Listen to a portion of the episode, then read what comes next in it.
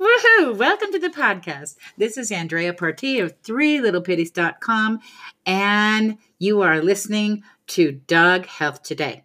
Let me make a quick disclaimer before we get started, and that is I am not a veterinarian. I am not a medical professional. I am not an MD. So I cannot give you medical advice, but I can give you some good advice, and the choice is up to you. All right, let's get going.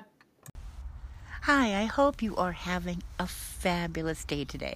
I'm sitting in my backyard, the sun is shining, and there is snow everywhere. It's absolutely gorgeous. A little chilly, but that's okay.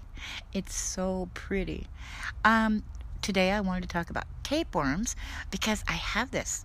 I have this new habit. I don't know if it's a good habit or a bad habit, but I started answering questions on Quora, which, I thought would be kind of fun, and it's easy, but the problem is I get like 20 or 30 of the questions a day, so I pick and choose what to answer. So anyway, today, the one I just looked at and decided to talk about was tapeworms. Somebody was asking about tapeworms, and the answers they make me sad. One of the people that answered said how dangerous they are and that they can kill your dog and that you need to go to the vet and get medicine, because if you don't, that stuff over the counter, it just doesn't work, and your dog is, anyway, just went on and here's the deal. I can't even remember the last time I saw tapeworms, so I wanted to talk about them a little bit. Now, first of all, we know that, I think we know. Do we know about tapeworms? Okay, a flea starts out with a flea who eats a tapeworm egg for food.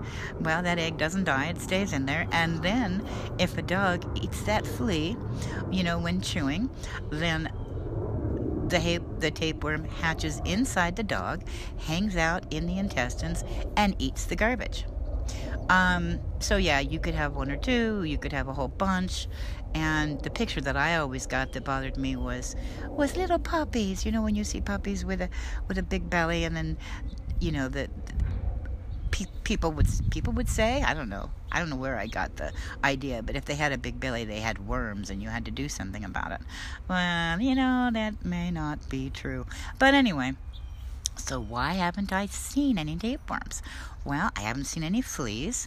And the thing is that the healthier your dog is, the less he's going to have anything. Any predators, any, what do you call the parasites. So, I guess part of it is that I don't worry about parasites. I don't worry about worms anymore because of two things. One, worms eat garbage.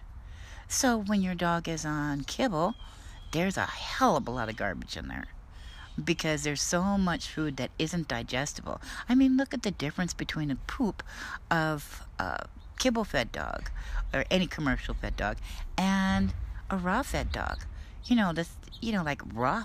Raw-fed dog's poop is like a quarter of the size, right?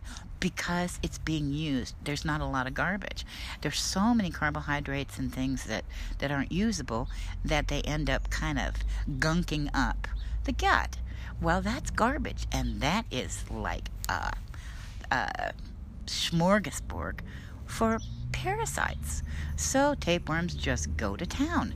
And then when a tapeworm, since they don't mate, they simply, a piece of, sort of like, how do you call it? The piece of them breaks off and comes out the feces. Travels out so that it can, because nature has its way of keeping things alive. And so that's the way they do it.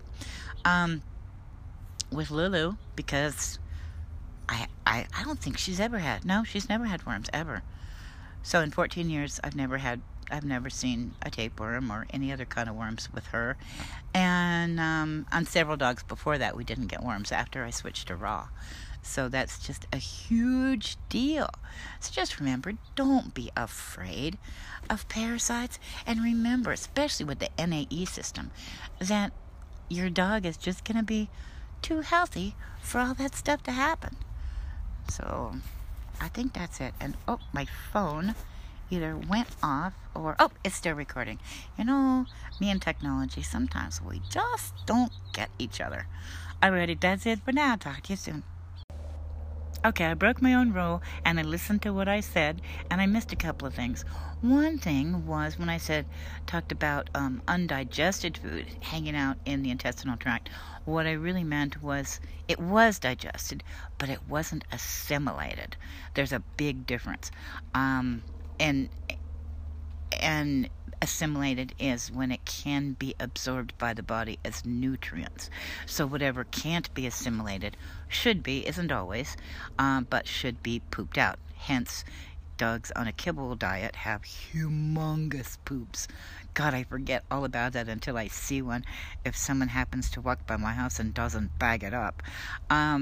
Or at the park or something. But anyway, that's really important. And of course, the other thing is that it just irritates the heck out of me when people talk about killing worms with medicine.